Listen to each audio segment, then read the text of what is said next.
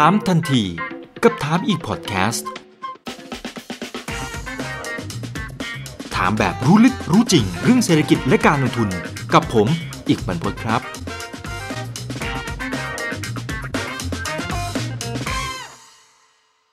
วันนี้เรียนเชิญทางด้านของคุณท็อปนะครับ ซึ่งก็ถือว่าเป็นผู้เชี่ยวชาญด้านพวกสกุลเงินดิจิตอลนะครับก็ถือว่าเป็นมืออันดับต้นของเมืองไทยเลยทีเดียวนะครับ ตอนนี้กิจการไปได้สวยมากๆนะคนไหนอยากสมัครงานก็ติดต่อคุณท็อปได้นะเดี๋ยวคุณท็อปคุณจิรายุสทรัพย์ศรีโสภานะครับ ผู้ก่อตั้ง Bitkub ครับ สวัสดีครับคุณท็อปครับ สวัสดีครับคุณบรรพตครับครับวันนี้หัวข้อที่เราชวนคุณท็อปเข้ามาร่วมพูดคุยกันนะครับ ก็น่าจะเป็นอีกหนึ่งหัวข้อที่หลายคนนั้นสนใจกันอยู่นะครับ โดยเฉพาะในวงการสกุลเงินดิจิตอลที่ตอนนี้กำลังเจอ จุดเปลี่ยนที่สำคัญมากๆนะครับในช่วงก่อนหน้านู้นจริงๆ ผมก็ชวนคุณท็อปมาคุยเรื่อง Bitcoin halving แรงต่าง คนไหนที่ได้รับชมกันไปตั้งแต่ตอนนู้นนะครับแล้วเข้าไปลงทุนเนี่ยผมว่าตอนนี้น่าจะยิ้มออกนะนะครับเพราะขึ้นมาค่อนข้างจะแรง และตอนนี้กำลังเจอจุดเปลี่ยนที่สำคัญมากๆ เมื่อสัปดาห์ที่ผ่านมาไม่กี่วันนี้เองนะฮะทางด้านของเอ่อ PayPal นะครับซึ่งก็ถือว่าเป็นแพลตฟอร์ม ในเรื่องของระบบการชำระเงินชั้นแนวหน้าของประเทศสหรัฐอเมริกา นะครับก็กระโดดเข้ามาในตลาดคริปโต ค่อนข้างจะบอกว่าเต็มตัวแล้วล่ะนะครับเพราะว่าได้มีการประกาศนะครับว่าจะให้คุณลูกค้าสามารถซื้อสินค้าจากร้านค้าต่างๆได้นะครับด้วยเหรียญสกุลเงินดิจิตอลนำโดยทางด้านของ Bitcoin แต่จริงๆมีเหรียญอื่นด้วยนะนะครับเดี๋ยวถามคุณท็อปอย่างนี้ก่อนแล้วกันว่าอะไรที่ทำให้ PayPal ตัดสินใจกระโดดเข้ามานะฮะเล่นในตลาดนี้คุณท็อปคิดว่าอ่านใจเขาหน่อย มันคิดว่าน่าจะเป็นเรื่องอะไรฮะครับ ส่วนตัวเนี่ยผมอยู่ในวงการคริปโตเคอเรนซีมาประมาณ 7 ปีแล้วนะครับอืมแต่ก่อนที่จะเข้าวงการเนี่ย ผมเคยทำงานอยู่ที่ซิลิคอนวัลเลย์อยู่อยู่สักพักหนึ่งอ่านนะครับอยู่อยู่ที่ซานฟรานซิสโกไม่ใช่ซิลิคอนครับผมวัลเลย์นะครับเอ่อตอนนั้นเนี่ยแล้วผมก็ถามคนที่อยู่ในซานฟรานว่ามีใครรู้จักใครในซิลิคอนวัลเลย์ไหม อยากจะนัดเจอ อยากจะนัดคุยด้วย เพราะความฝันจริงๆจริงๆตอนนั้นอยากจะทำงานที่ซิลิคอนวัลเลย์แต่ทำไม่ได้เข้าเข้าไม่ได้นะครับทำได้เป็นแค่ consult consultant ที่ที่ซานฟราน แล้ววันเจ็ดปีที่แล้วเจ็ดแปดปีที่แล้วมีเพื่อนคนหนึ่งเขาก็นัดคนที่ชื่อว่า Dan Schatt นะครับ ซึ่งเป็น Executive ของ PayPal ในยุคอ๋อนั้นนะครับแล้วตอนนั้นเนี่ยก่อนที่ผมจะมาเปิดบริษัทเนี่ย ผมก็นัดเจอเขานะครับวันวันเสาร์ที่ร้านแพนเค้กอ่าโอ้จำได้ขนาดนั้นเลยเหรอฮะโอ้เป็นวันที่เป็นวันที่ตื่นเต้นมากครับ เปลี่ยนชีวิตเลยครับ ซึ่งผมก็นัดนะครับเลี้ยงแพนเค้กเขานะครับ Dan Schatt นะครับอ่าผมก็ถามเขาเลยครับ ตอนที่เจอว่าเอ่อ Dan คุณคิดยังไงเกี่ยวกับเอ่อบิตคอยอืม เขาก็บอกว่าท็อปคุณรู้ไหมว่า or- original vision ของ PayPal เนี่ย เขาไม่ได้ต้องการมาสร้างเป็น payment gateway เหมือนทุกวันนี้นะอืมจริง ๆ แล้วเนี่ย PayPal อยากจะสร้างดิจิ t a ลดอลลาร์นะครับโอ้โอ้เขาเห็นวิสัยทัศน์ตั้งแต่ตอนนู้นเลยเหรอฮะ ครับ อันนั้นคือ original vision ของ founder นะครับแต่ในยุคเขาเนี่ยเขาก็บอกผมว่าอินเทอร์เน็ต penetration ก็ยังไม่ดียังเป็นอ่า broadband ยังไม่มาเลยในยุคในยุคเขาถูกไหมครับยังใช้โทรศัพท์บ้านต่ออยู่เลยตอนนั้น นะครับมือถือนะครับ Steve Jobs ก็ยังไม่เอามือถือใส่กระเป๋าลูกค้าทุกคนเหมือนทุกวันนี้ mobile phone penetration ก็ยังไม่ดีนะครับ cloud computing ก็ยังไม่มาในยุคเขาแล้วที่สำคัญเนี่ยสิ่งที่เรียกว่า blockchain ก็ยังไม่มี แล้วเขาบอกผมว่า top bitcoin เนี่ยจะมาเปลี่ยนแปลงวงการการเงินนะครับคุณยุคคุณโชคดีมากเลย Internet penetration มี 4G เข้ามาแล้วมี broadband internet เข้ามาแล้ว นะครับมือถือ Steve Jobs ก็เอามือถือใส่กระเป๋าลูกค้าทุกคนนะครับคนไทยโดยเฉลี่ยมีมือถือ 1.4 เครื่องต่อคนนะครับซึ่งเข้าถึงคนทั่วไปได้เรียบร้อยแล้วนะครับ Cloud computing ก็มีแล้ว AWS Amazon Cloud นะครับที่สำคัญ blockchain technology มันก็มาแล้วในยุคคุณคุณนี่โชคดีมากเลยนะครับตอนนั้นก็เลยเป็นหนึ่งในใน inspiration ผมที่มาเปิดบริษัทเกี่ยวกับ bitcoin ในเมืองไทยนะครับเจ็ดแปดปีที่แล้ว ปรากฏว่าเนี่ยครับอาทิตย์ที่ผ่านมาความฝันเป็นจริงครับ หลังจากที่เขาได้คุยกับเขาเนี่ยเจ็ดแปดปีที่แล้วในที่สุดเขาก็ออกมาประกาศว่า PayPal เนี่ย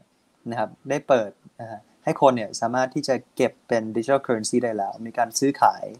digital currency ได้แล้วนะครับ ซึ่งอันนี้เป็นข่าวที่ที่ใหญ่โตมากนะครับเพราะว่าร้านค้าที่อยู่ใน PayPal เนี่ยแค่ system ของเขาอย่างเดียวเนี่ยมีทั้งหมด 26 ล้านค้านะครับทั่ว26 26 ล้านล้านค้าทั่วโลกนะครับ 26 million ร้านค้าซึ่งเยอะมากๆนะครับซึ่งตลาดคริปโตเคอเรนซีตอนนี้ยังเล็กมากๆ แต่ผู้เล่นรายใหญ่เนี่ยได้กระโดดเข้ามาในวงการนี้แล้วนะครับแล้วที่สำคัญก็คือ active user เนี่ยของ PayPal ตอนนี้เนี่ยอยู่ที่ประมาณ 346 ล้านบัญชีนะครับซึ่งแปลว่าคนส่วนใหญ่กำลังจะเข้าถึงดิจิทัลเคอเรนซีแล้ว อีกไม่นานนะครับภายในปีหน้านะครับเขาก็จะเปิดตัวอย่างเต็มที่นะครับลองคิดดูง่ายๆนะครับ คุณอีกแค่หนึ่งเปอร์เซ็นของสามร้อยสี่สิบหกล้านบัญชี active account เนี่ย มันก็สามจุดห้าล้านคนแล้วที่กำลังจะเข้าถึงในในวงการนี้ แล้วในสิบปีที่ผมอยู่มาเนี่ยจำนวนการเปิดกระเป๋าสตางค์บิตคอยเนี่ยมันอยู่ที่ประมาณห้าสิบล้านกระเป๋าสตางค์นะครับภายในปีหน้าเนี่ยผมคิดว่ามันมากกว่าหนึ่งเปอร์เซ็นอยู่แล้ว เพราะคนส่วนใหญ่จะใช้คริปโตเคอเรนซีผ่าน PayPal โดยที่เขาไม่รู้ตัว มันจะมี process ที่เรียกว่า humanization นะครับ ซึ่งถ้าคิดแค่หนึ่งเปอร์เซ็นเนี่ยก็สามจุดห้าล้านเข้ามาละในห้าสิบล้านบัญชี ถ้าคิดแค่สิบเปอร์เซ็นก็สามสิบสี่ล้านก็ครึ่งหนึ่งของเกินครึ่งของห้าสิบล้านบัญชีในในสิบปีที่ผ่านมา ซึ่งผมมองว่าอีกสิบปีข้างหน้าเนี่ยจำนวนการเปิดกระเป๋าสตางค์ของ Bitcoin แล้วก็ดิจิทัลเคอเรนซีอื่นเนี่ยน่าจะพุ่งไปถึงหนึ่งพันล้านกระเป๋าสตางค์ทั่วโลก จากห้าสิบล้านหนึ่งพันล้านเหรอครับหนึ่งพันล้านครับ มันจะเป็น direct usage กับ indirect usage นะครับ direct usage ก็คือใช้โดยตรงคือมาเปิดกระเป๋ากับ Bitcup อย่างเงี้ยครับ ซึ่งเป็น digital currency wallet provider อยู่แล้วนะครับ หรือจะเปิดผ่าน PayPal ใช้โดยที่เขาไม่รู้ตัวนะครับ ร้านค้า 26 ล้านร้านค้าเนี่ยนะครับ 26 million ร้านค้าเนี่ยจะรับคริปโตเคอเรนซีโดยที่เขาไม่รู้ตัวนะครับเขาเงินบาทก็จะเข้าร้านเขาอยู่ดี เงินดอลลาร์ก็จะเข้าร้านเขาอยู่ดี แต่เขาจะไม่ไม่รู้เลยว่าคนที่จ่ายเงินเขาเนี่ยจ่ายด้วย digital currency นะครับมันเป็นมันเป็นระบบที่เรียกว่า humanization เมื่อทุกวันนี้เราคุยสัมภาษณ์กันได้ออนไลน์เนี่ยใช้ Skype ใช้ Line โทรคุยกันได้ เห็นหน้ากันโดยที่พวกเราคนส่วนใหญ่ไม่รู้ว่า TCP/IP เทคโนโลยีมันวิ่งอยู่ข้างหลังบ้านทำให้เราแชร์ข้อมูลกันฟรี เรา humanize process นี้นะครับครับแต่แต่ผมขอขยายความนิดนึงคือโอเค การใช้โดยตรงเนี่ยนี่เห็นภาพคืออาจจะไปเทรดกับบิตครับหรือแพลตฟอร์มอื่นแล้วแต่นะครับ อันนี้เห็นภาพตรงๆนะครับ แต่ว่าถ้าเป็นในทางอ้อมอย่างที่ว่า นะครับสำหรับตัวตลาดคริปโตเนี่ยเล่าให้เห็นภาพหน่อยนะครับว่าว่ามันจะไปอยู่ในการใช้ทางอ้อมยังไงครับคุณท็อปแล้วทำไมถึงมั่นใจว่าจากตอนนี้ห้าสิบล้าน มันจะกลายเป็นพันล้านโอ้โหนี่มันเท่าไหร่ยี่สิบเท่าเลยนะครับคำถามเดี๋ยวจะตอบคำถามที่หนึ่งก่อนนะครับ ว่าไอ้ humanization process เนี่ยมันมันมันทำยังไงนะครับไอหรือไอ indirect usage มันทำยังไงนะครับสมมติเดวิดมาเที่ยวที่เมืองไทยนะครับแล้วเขามี PayPal บัญชี PayPal แล้วร้านขายก๋วยเตี๋ยวเนี่ยเขาก็มีบัญชี PayPal ในการรับเงิน แต่เขารับเงินด้วยเงินบาทมาตลอด PayPal โอนเงินบาทเข้าบัญชีของเขาตลอดค่าก๋วยเตี๋ยว50 บาทต่อหนึ่งชามนะครับแต่พอปีหน้าเนี่ยพอ PayPal ประกาศรับ Bitcoin Ethereum Litecoin Bitcoin Cash 4 4สกุลเงิน Digital Currency ขึ้นมา สมมติเดวิดมาถึงเมืองไทยปุ๊บเดวิดมีบิตคอยน์เห็นก๋วยเตี๋ยวชามละห้าสิบบาทนะครับเพย์พาก็จะเลือกออปชันว่าขอก๋วยเตี๋ยวหนึ่งชาม จะชำระเงินละเดวิดก็เลือกออปชันว่าจ่ายด้วยบิตคอยน์ ใช่ไหมครับ แล้วเพย์พามันก็จะขึ้นเป็นเป็นขวดขึ้นมา ว่าณราคานี้ที่หนึ่งบิตคอยน์มูลค่าสี่แสนหนึ่งหมื่นบาทเนี่ยแปลว่าคุณต้องจ่ายศูนย์จุดศูนย์ศูนย์ศูนย์ศูนย์ศูนย์ศูนย์หนึ่งสองสามบิตคอยน์นะครับ เท่ากับห้าสิบบาทณเวลาปัจจุบันณราคาปัจจุบันนะครับ แล้วเสร็จปุ๊บเขาสแกน QR code ตรงนั้นที่เป็น QR code ของ Bitcoin เพื่อที่จะชำระเงินให้กับพ่อค้าขายก๋วยเตี๋ยวคนนั้น แล้วสิ่งที่เกิดขึ้นก็คือ Bitcoin ก็จะวิ่งจากกับบัญชีของเดวิดใน PayPal เนี่ย นะครับ มาที่ Exchange ข้างหลังบ้านนะครับ ซึ่งเขาคอนเนคกับ Paxo ที่เป็นของต่างประเทศ แต่ที่เมืองไทยก็อาจจะคอนเนคกับ Bitcup ก็ได้ ซึ่งเราเป็น liquidity provider เป็น exchange ที่ที่ถูกต้องตามกฎหมายในเมืองไทย พอบิตคอยวิ่งเข้ามาปุ๊บเนี่ย มันจะ auto sell ครับ auto hedge ให้เลย auto sell ที่ market rate สมมติที่ market rate ราคาสี่แสนหนึ่งหมื่นบาท มันก็จะเซลล์ศูนย์จุดศูนย์ศูนย์ศูนย์ศูนย์ศูนย์ศูนย์หนึ่งสองสามบิตคอยเนี่ย ไปที่ราคาห้าสิบบาทนะครับ แล้วเพย์พาก็จะโอนห้าสิบาทเนี่ยเข้าบัญชีของพ่อค้าขายก๋วยเตี๋ยวคนนั้น โดยที่การันตีราคาห้าสิบาทเหมือนเดิม โดยที่พ่อค้าไม่รู้เลยว่าเดบิตใช้สกุลเงินอะไร จ่ายสำหรับค่าก๋วยเตี๋ยวชามนั้น อาจจะเป็นอีเธอเรียมก็ได้โฟล์มันก็จะคล้ายๆกัน ก็จะมี quotation ออกมาแล้วหนึ่งอีเธเรียมมันสมมติหนึ่งหนึ่งหมื่นสามพันบาท ก็ต้องจ่ายหนึ่งศูนย์จุดสองสามหกอีเธเรียมอะไรเงี้ยครับเป็นเท่ากับห้าสิบาทนะครับณ market price ตรงนั้น มันก็จะออโต้เซลให้เลย ขายโดยอัตโนมัติ แล้วก็จะโอแล้วก็ transfer เงินเข้าไปในบัญชีของพ่อค้าแม่ค้าได้เลย อันนี้เราเรียกว่าใช้โดยที่เขาไม่รู้ตัวนะครับ indirect usage นะครับในมุมของของพ่อค้าเนี่ยเขาก็ไม่ได้สนใจหรอกเพราะจริงๆเขาได้ตังค์อะถูกไหมฮะครับแล้วดีกว่าด้วยครับ เพราะว่าทุกวันนี้เนี่ยถ้าพ่อค้ารับด้วยเครดิตการ์ดผ่านเพย์เพาเนี่ยเครดิตการ์ดคิดสามเปอร์เซ็นต์นะครับโอ้ออขายก๋วยเตี๋ยวจากห้าสิบาท จากห้าสิบาทก็อาจจะเหลือสมมติเหลือสี่สิบาท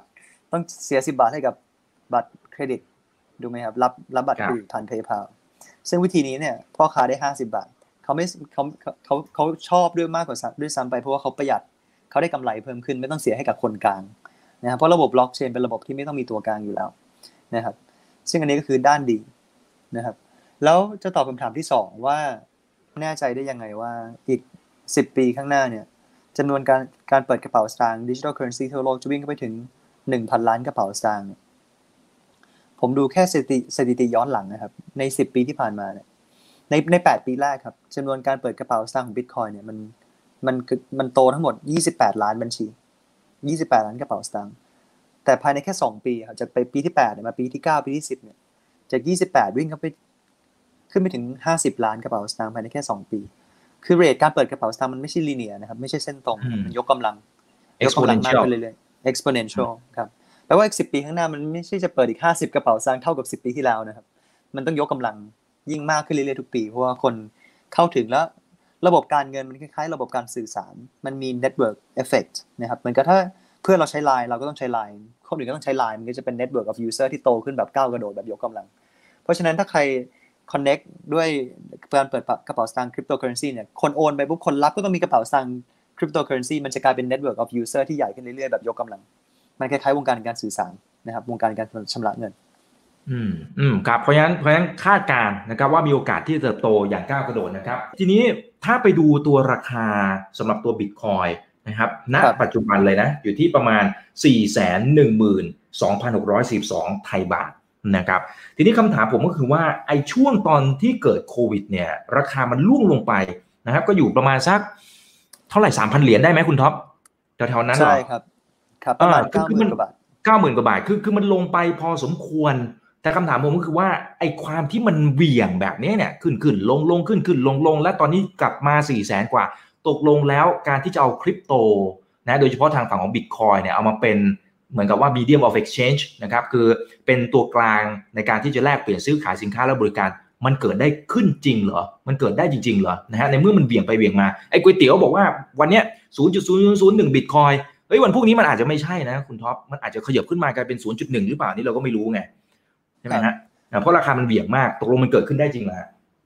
ครับคือฝั่งของพ่อค้าแม่ค้าเนี่ยเขาไม่มีความเสี่ยงอยู่แล้ว เพราะว่าพอลูกค้าโอนมาปุ๊บมัน auto sell นะครับ auto hedge ที่ราคาตรงนั้น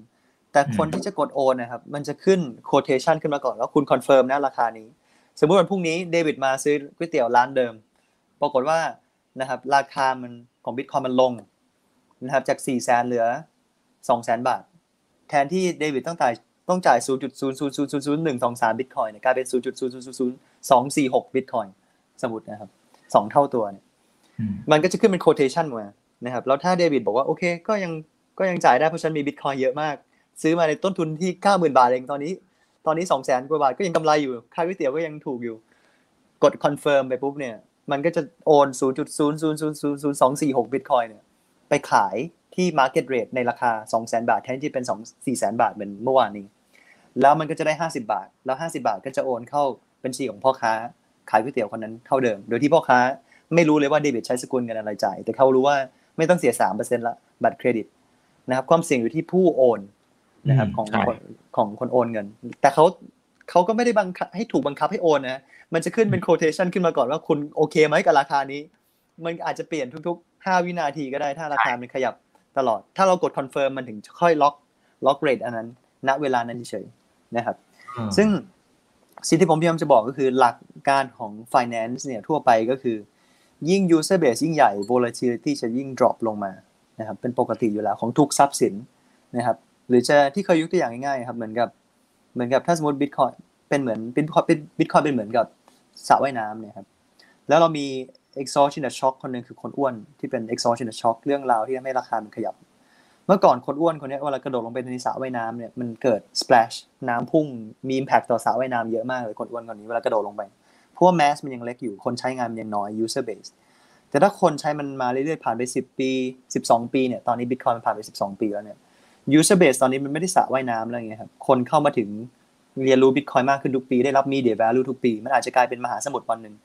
แล้วถ้า exogenous shock คนอ้วนคนเดิมกระโดดลงไปในมหาสมุทรเนี่ยมันแทบจะไม่มี impact ต่อมหาสมุทรเลยครับแทบจะน้ำจะไม่ไม่สะเทือนไม่สะเทือน overall mass นะครับอันนี้คือเบสิกของของ finance คือยิ่ง user base ยิ่งใหญ่ volatility จะยิ่ง drop นะครับเราสามารถ apply กับเงิน US ดอลลาร์ก็ได้ทองคำก็ได้ แต่ผลที่ US ดอลลาร์มันไม่ค่อยเหวี่ยงก็เพราะว่า user base มันเป็นมหาสมุทรไปแล้วครับ มันยังไม่ใช่สระว่ายน้ำเหมือน Bitcoin ที่ตอนเกิดขึ้นมาใหม่ๆนะครับแต่ถ้าเราพูดถึงอนาคตต่อไปนี้เนี่ย user base มีแต่ใหญ่ขึ้นเรื่อยๆนะครับมันไม่ได้มีน้อยลงนะครับคนเข้ามาถือ Bitcoin มากขึ้นเรื่อยๆ การเปิดกระเป๋าสตางค์มันโตขึ้นเรื่อยๆทุกปีแปลว่าไอ้ไอ้ที่เราพูดกันเรื่องของราคาขยับขึ้นลงเร็วๆในระยะสั้นเนี่ย มันจะน้อยลงเรื่อยๆอย่างยุคที่ผมเปิดบริษัทอันแรกเนี่ยเราต้อง hedge ทุกนาทีเลยเพราะราคามันขยับตลอด แต่ตอนนี้เรา hedge แค่ปลายวันวันละครั้งก็ได้ มันยังไม่ได้เสี่ยงขนาดนั้น ที่ราคาจะขยับอย่างมหาศาล ในอนาคตก็อาจจะหนึ่งเดือน hedge ทีก็ได้นะครับ เพราะว่าราคามันขยับน้อยลงเรื่อยๆยิ่งยิ่งคนเข้ามาในระบบนี้มากขึ้นเรื่อยๆนะครับอืมครับเอ๊แต่แต่ผมจำได้นะมีครั้งหนึ่งที่เราคุยกันนะครับ คือ PayPal เนี่ยถือว่าเป็นหนึ่งใน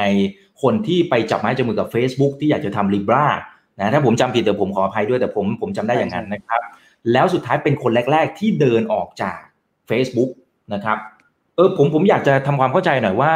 หนึ่งมันคือกำลังจะเกิดอะไรขึ้นกับในวงการคริปโตเหรอ คือเขาไม่รอ Libra แล้วใช่ไหมนะฮะ แล้วแล้วก็กระโดดเข้ามาใน Bitcoin ไปเลย อย่างนั้นหรือเปล่าหรือหรือยังไง คือในวงการตอนนี้มันเป็นยังไงครับ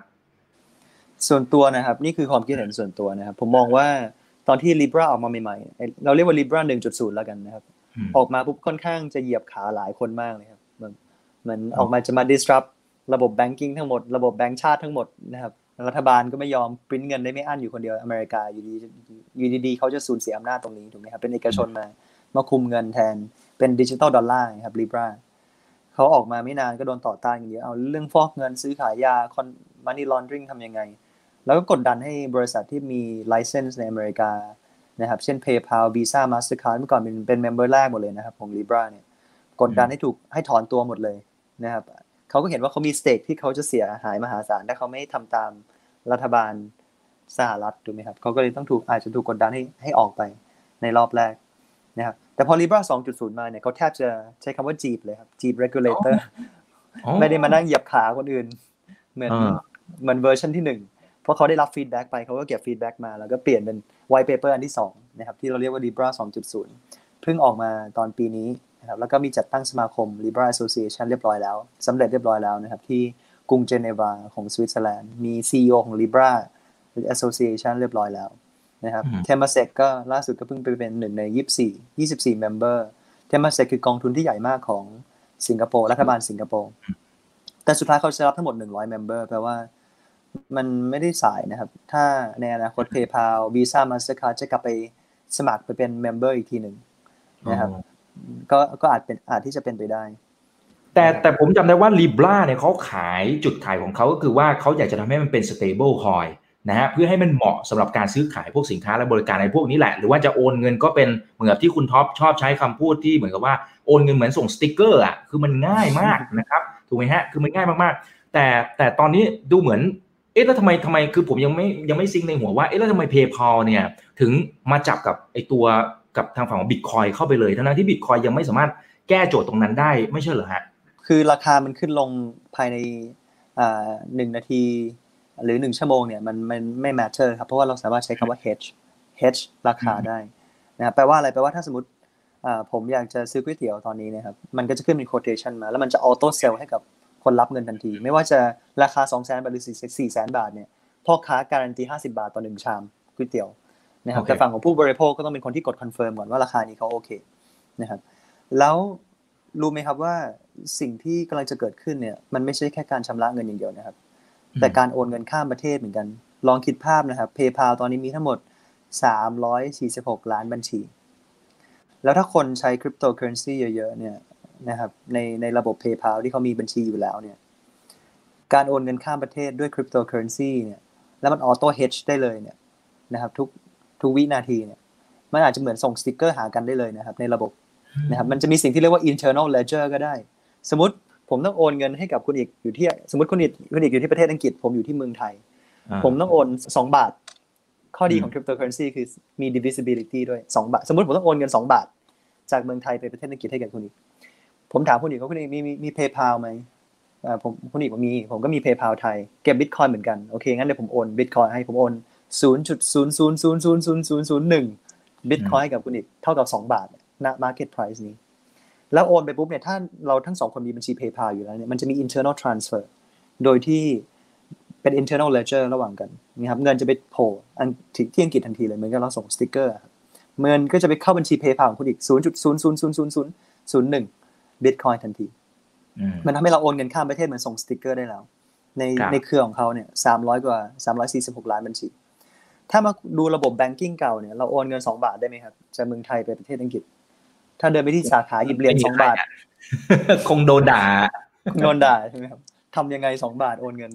ที่สาขาไปประเทศอังกฤษเลยค่าธรรมเนียมก็สูงกว่าสองบาทแล้วอันนี้มันคือ invention ใหม่ที่มันมันทำให้สิ่งที่มนุษย์ไม่เคยทำได้ในอดีตมันมันสามารถทำได้แล้วนะเพราะเราเล่นกับเทคโนโลยีใหม่ อย่างนี้แปลว่าลิบราลิบราไม่จำเป็นแล้วหรือเปล่า ก็ในเมื่อบิตคอยมันทำได้ขนาดนี้อ่า คือผมมองว่ามันมัน coexist กันได้ครับ ในเหมือนกับโลกปัจจุบันมันมีหลาย currency นะครับมันมีหลายอย่างที่เก็บมูลค่า ไม่ว่าจะเป็น US ดอลลาร์ก็เก็บมูลค่าแบบหนึ่ง Japanese yen ก็เก็บมูลค่าแบบหนึ่ง ทองคำก็เก็บมูลค่าอย่างหนึ่ง เงินบาทกับทองคำมันก็ coexist กันได้ถูกไหมครับในในในใน economy ของเรานะครับอ่า Libra อาจจะเป็น stable coin ที่ออกมาใช้สำหรับซื้อกาแฟจ่ายค่าน้ำค่าไฟนะครับ Bitcoin ก็อาจจะเป็น digital gold ทองคำที่มัน coexist อยู่ในระบบร่วมกันได้นะครับ แต่ผมมองว่าระยะยาวเนี่ยตลาดจะเป็นคนตัดสินใจว่าใครคือผู้ชนะผู้แพ้ ซึ่ง PayPal เนี่ยเขาจะเป็น leader ยังไงก็แล้วแต่ยังไงเขาก็ต้องฟังลูกค้าครับเขาต้องถ้าใครไม่ฟังลูกค้าเขาก็ก็จะหายจากตลาดไป เพราะว่าคนที่กำหนดผู้แพ้ผู้ชนะคือลูกค้า แล้วถ้า demand ของวงการนี้มันโตขึ้นเรื่อยๆเนี่ย PayPal เริ่มเห็นคู่แข่งที่ชื่อว่า Square รับ Bitcoin นะครับซื้อ Bitcoin มามาตุนเอ่อ Revolut นะครับที่เป็น Challenger Bank ของอังกฤษที่เป็น Unicorn เนี่ย ก็ให้ลูกค้าซื้อขาย Bitcoin Ethereum มาต้องนานแล้ว Digital Currency แล้วเขาที่ถือ position หนึ่งของโลกอยู่เนี่ยแล้ว Revolut กำลังจะเข้ามาแย่งตลาดเขาเนี่ย Square กำลังจะเข้ามาแย่งตลาดเขาเนี่ย ถ้าเขาไม่ปรับตัวถ้าเขาไม่ฟังลูกค้าเนี่ยเขาอาจจะแพ้ไปก็ได้ มันก็ไม่แปลกใจครับที่ทำไมเขาเริ่มประกาศทำตามนะครับเพราะบริษัทที่เป็นเบอร์สองเบอร์สามเขาหลับแล้ว บริษัทเบอร์หนึ่งก็อยู่อยู่นิ่งๆไม่ได้ละนะครับในเมื่อ demand ของตลาดมันไปทางด้านนี้ การเปลี่ยนแปลงของโลกเนี่ยมันไปทางด้านนี้นะครับ ไม่ใช่แค่ Libra อย่างเดียวนะครับ ขนาดฝั่งยุโรปเนี่ยก็มีสิ่งที่เรียกว่าดิจิตอลหยวนอ่าไม่ใช่ดิจิตอลหยวนดิจิตอลหยวนคือฝั่งของจีน ฝั่งของยุโรปเนี่ยก็มีสิ่งที่เรียกว่าดิจิตอลยูโรออกมาแล้วเหมือนกันนะมีการคิดค้นเพื่อที่จะให้ digital currency ที่ออกโดยแบงก์ชาติเนี่ยออกมาเหมือนกันนะครับอันนี้คือ direction ทิศทางของโลกที่กำลังจะขยับเคลื่อนไปในอนาคตทั้งหมดเลยนะครับครับ ครับทีนี้มันมีความเห็นของนักลงทุนระดับโลกนะครับคุณ Mike Novogratz นะครับก็เป็นนักลงทุนแบบโห billionaires นะครับแล้วก็ค่อนข้างจะลงทุนในพวกนี้นะครับพวก digital currency เนี่ยเยอะมากๆเลยนะครับเขากลับมองอีกมุมหนึ่งนะคุณท็อปผมว่าน่าสนใจ คือเขาบอกว่าบิตคอยณตอนนี้เนี่ยคุณสมบัติของมันมันคือ store of value นะครับหรือว่าจะเป็นดิจิทัลโกลนะฮะที่เราเคยคุยกันเนี่ยนะฮะเขามองในมุมนั้นมากกว่านะเขามองว่า ในเรื่องของการที่จะเอาบิตคอยเนี่ยมาเป็นเปรียบเสมือนกับสกุลเงินในการซื้อขายกันอย่างที่เราให้นิยามนะครับในการที่เป็น medium of exchange นะครับหรือว่าเป็นสื่อกลางในการซื้อขาย มันจะยังไม่เกิดขึ้นภายในช่วง 5 ปีนับจากนี้หมายถึงตัวบิตคอยนะตัวนี้คุณท็อปคิดว่ายังไงคือ คือเขามองพลาดตรงไหนหรือเปล่านะคุณ Mike Novogratz เนี่ยครับ ผมมองว่เขาอยู่มันอยู่ที่ไทม์ไลน์ครับว่าเราพูดอยู่ในไทม์ไลน์เดียวกันหรือเปล่า มันมี short term medium term แล้วก็ long term นะครับถ้าเราพูดถึง long term เนี่ยอาจจะพูดไทม์ไลน์เดียวกันแต่ถ้าเขาพูดถึง medium หรือ short term เนี่ยอาจจะคนละ use case กันของ Bitcoin ถ้าพูดถึง short term ก่อน Bitcoin เนี่ยมันทำตัวเองเป็นสิ่งที่เรียกว่า speculative asset นะครับหรือ invest investment vehicle นะครับใช้สำหรับการเก็งกำไรนะครับผมไม่ใช่คำว่าลงทุนนะครับเก็งกำไรนะครับคนก็จะเข้ามาเก็งกำไรกันปั่นราคาซื้อขาย เพราะว่าอะไรครับเพราะว่า user base ยังเล็ก มันต้องทำตัวเองเป็น เป็น speculative asset ทำให้จากสระว่ายน้ำกลายเป็นมหาสมุทรให้ได้ ให้ user base ส่วนใหญ่ขึ้นเรื่อยๆเหตุผลที่ต้องมี halving เนี่ยเพราะว่ามัน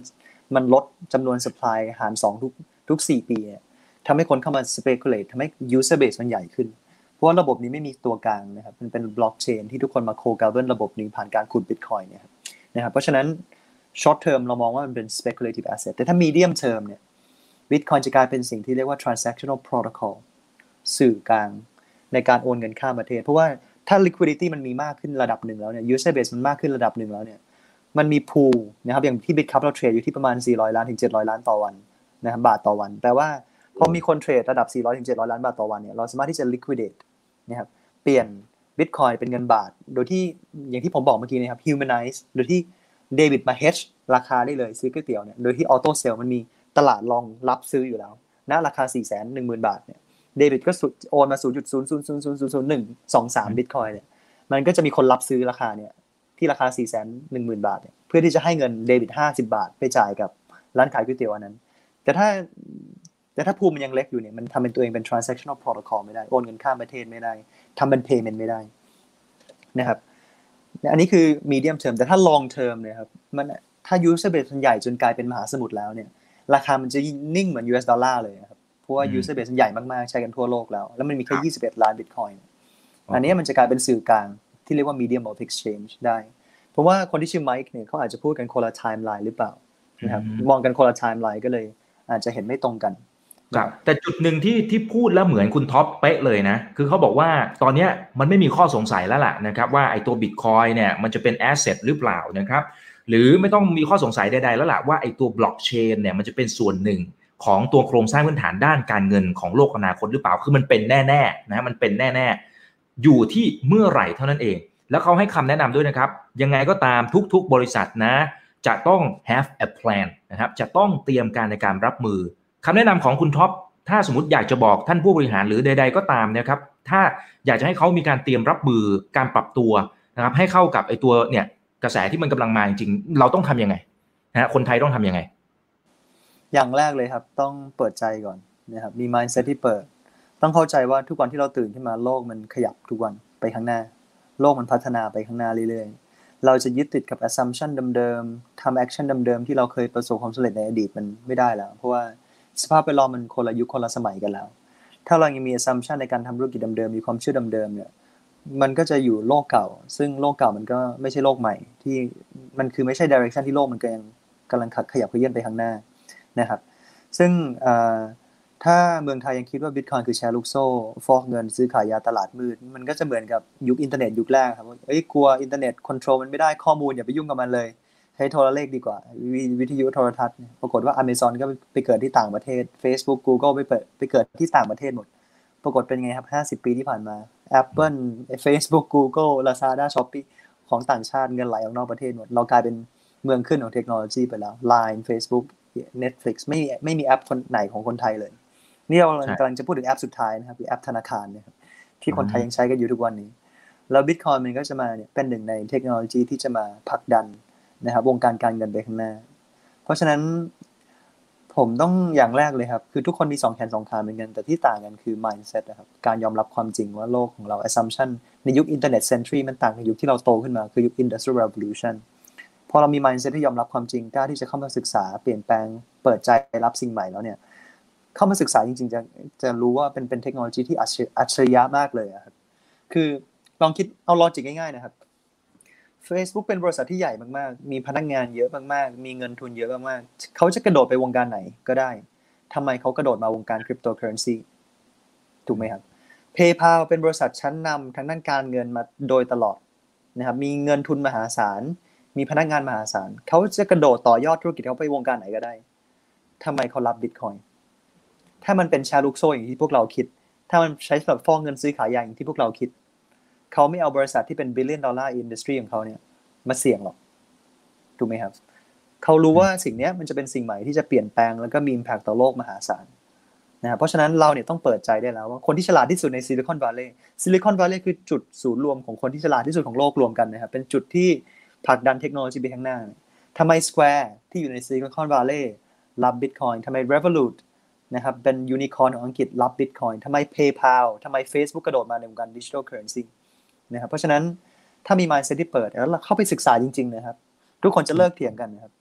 ปกติที่เถียงกันก็เพราะว่าไม่ไม่รู้จริงแล้วก็ take assumption เดิมๆนะครับยึดติดความสำเร็จเดิมๆโลกเดิมๆแล้วก็เอาเอาความรู้เดิมๆมา apply กับสิ่งใหม่ที่มันมันมันไม่มันใช้ไม่ได้นะครับ เราจะเปรียบเทียบรถยนต์กับรถม้ามันก็ไม่ได้ถูกไหมครับเอา assumption ของรถม้าไม่ได้ต้องเข้าเข้าไปศึกษาให้เข้าใจที่แท้จริงก่อนว่ารถยนต์มันคืออะไรนะครับเพราะฉะนั้นผมแนะนำว่าทุกคนควรจะเข้ามาศึกษาให้ดีก่อนนะครับเหมือนเหมือนกับเหมือนกับสกายครับจะพูดอธิบายให้ตายยังไง คนก็ไม่เชื่อเราว่าเห็นหน้าอีกฝั่งหนึ่งของโลกได้ ถ้าคุณไม่ลองเอง ใช่ใช่นะครับแบบฟรีๆด้วยนะฮะคุยกันได้แบบสะดวกสบาย คุณเมฆบอกว่าถ้าประเทศไทยคุมเงินบาทไม่ได้มันจะเหมือนวิกฤตต้มยำกุ้ง แล้วสกุลเงินดิจิตอลถ้าแต่ละประเทศเนี่ยคุมไม่ได้นะฮะแล้วการนำเข้าการส่งออกจะไม่พังหรือครับ อันนี้ผมไม่แน่ใจเพราะมันมีมันมีบางคำที่อาจจะสะกดผิดนะครับ อืม เอาเป็นว่าเท่าเท่าที่ฟังดูก็ก็น่าจะหมายความว่าการที่สกุลเงินดิจิตอลมาเนี่ยมันจะทำให้การนำเข้าการส่งออกมันพังอะไรหรือเปล่า ถ้าไม่สามารถควบคุมได้เพราะจุดเด่นของเขาคือ decentralized ใช่ไหมครับ มันไม่สามารถเข้าไปควบคุมได้ คือต้องต้องแบ่ง layer ให้ถูกครับ layer ระดับ protocol เนี่ยหรือ principle foundation ของมันเนี่ยคือ blockchain ที่มัน decentralized นะครับที่มันไม่มีใครเป็นเจ้าของไม่สามารถควบคุมได้นะครับก็เหมือนกับเงินบาทที่เจอกันหน้าปากซอยยื่นแบงก์สีเทาให้กัน ไม่รู้เลยว่าแบงก์สีเทาผ่านอะไรมาบ้าง เวลามาถึงมือเราเนี่ยไม่มีประวัติเขียนในแบงก์กระดาษอันนี้ว่าใครจับไปแล้วกี่คนนะครับผ่านสินค้าอะไรมาบ้าง ไม่รู้เลย แต่สิ่งที่เราทำก็คือมันจะมี layer ข้างบน ที่เราเรียกว่าสถาบันการเงิน ในการคุมระบบเงินบาท ที่จะเจอกันหน้าปากซอยเนี่ยถ้าใครโอนเงินกันผ่านแบงก์เนี่ยต้องส่ง report ให้กับแบงก์ชาติให้กับปปงใช่ไหมครับเราจะรู้เส้นทางการเงินการเปิดบัญชี AML KYC ระบบของ Digital Currency มันคล้ายๆกัน layer ล่างสุดเนี่ยคือ protocol layer เนี่ยไม่ว่าจะเป็น Bitcoin Ethereum มันไม่ต่างอะไรกับแบงก์สีเทาที่เจอกันหน้าปากซอยโอนให้กันแต่มันแค่เป็นออนไลน์แล้วเดี๋ยวถ้ามันผ่านเลเยอร์ข้างบนที่เป็น Bitcup ที่เป็น PayPal นะครับเมื่อไหร่เนี่ยถ้าในอนาคตแบงก์มารับ Digital Currency เมื่อไหร่เขาต้อง KYC ลูกค้า แปลว่าเราสามารถที่จะคุมหมด layer ข้างบนได้นะครับ control layer ข้างบน อย่างตอนนี้ทุกคนใช้ Bitkub เนี่ยเราสามารถที่จะ control นะครับบัญชีของลูกค้าเห็นเส้นทางการเงินทำตามถูกต้องตามกฎหมาย การเงินได้ได้หนึ่งร้อยเปอร์เซ็นต์มันอยู่ที่ว่าเราคุยกัน layer ที่ที่เท่าไหร่ระดับที่เท่าไหร่แต่ถ้าคุยกัน layer แรกสุดเลยเนี่ยเจอกันหน้าปากซอยเลยเนี่ยเงินสดเนี่ยฟอกเงินง่ายกว่าบิตคอยนะครับเพราะว่าเอาจริงๆทุกวันนี้เวลายื่นแบงก์สีเทาให้กันพวกเราไม่รู้นะครับว่าแบงก์สีเทาผ่านอะไรมาบ้างฟอกเงินได้ง่ายมากๆแต่ของบิตคอยเนี่ยอย่างน้อยมันเห็นเส้นทางการโอนระหว่างกระเป๋าสตางค์ถึงแม้ว่าจะมันจะไม่ได้ระบุชื่อชื่อนามสกุลแต่มันเห็นเส้นทางนะครับว่ากระเป๋าสตางค์นี้โอนไปที่กระเป๋าสตางค์นี้เพราะมันต้อง register บนบล็อกเชน ในโลกออนไลน์ ถึงแม้ว่ามันจะได้ไม่ได้บอก location ว่าเจอกันหน้าปากหน้าปากซอยไหน แลกเปลี่ยนอะไรนะครับ แต่พอเราเห็นเส้นทางแล้วเนี่ยพอมันฮิตมาที่ exchange เมื่อไหร่ที่ต้อง KYC ลูกค้าเราสามารถ trace back ไปได้ เห็นเส้นทางการเงิน ซึ่งมันก็ดีกว่าเงินสดที่ไม่เห็นเส้นทางการเงินเลยนะครับ แต่แต่แต่ก็มีเหตุผลอีกมุมหนึ่งคือถ้าถ้าแบงก์ชาติช้าครับถ้าเราไม่มี digital currency ของเราเลย แล้วประเทศเรากลายเป็นใช้ดิจิทัลหยวนแทน หรือใช้ Libra แทน เพราะเราใช้ Facebook กันเยอะมาก ใช้ Line กันเยอะมากอยู่แล้ว ถ้าในอนาคตคนโอนโอนเงินกันได้ผ่าน social banking นะครับ ผ่าน Facebook ผ่าน Line ได้เนี่ยเอาแล้วแบงก์ชาติจะคุมเงินเข้าออกประเทศยังไงถูกไหมครับจะคุมเงินเฟ้อยังไง จะคุมดอกเบี้ยยังไง สุดท้ายก็ต้องไปบังคับให้ Facebook ที่เป็นเกตเวย์นะครับของการโอน Libra ออกไป Line WeChat พวกนี้ comply กับกฎของแบงก์ชาติ ซึ่งทุกวันนี้แบงก์เอาจริงๆนะครับ Facebook ยังไม่ง้อสัมปกรไทยเลยถูกไหมครับยังทั้งปีที่ผ่านมาเนี่ยคนใช้งาน 70 กว่าล้านบัญชี ทำเงินได้แค่10ล้านบาทเองนะครับไม่จ่ายภาษีนิดเดียวเอง แล้วก็ขนาดไลน์คนใช้ 47 ล้านบัญชีครับจ่ายภาษีศูนย์บาทปีที่แล้วนะครับซึ่งนี่ครับมันก็คุมยากนิดหนึ่งถ้าถ้าแบงค์ชาติช้าเกินไป ถ้าดิจิทัลบาทยังไม่ออกมาเราลิบราหรือดิจิทัลยูนออกมาก่อน หรือ PayPal ใหญ่ขึ้นเรื่อยๆนะครับหรือดิจิทัลเคอร์เรนซีผ่านแอปพวกนี้ใหญ่ขึ้นเรื่อยๆนะครับเป็นที่ยอมรับมากขึ้นเรื่อย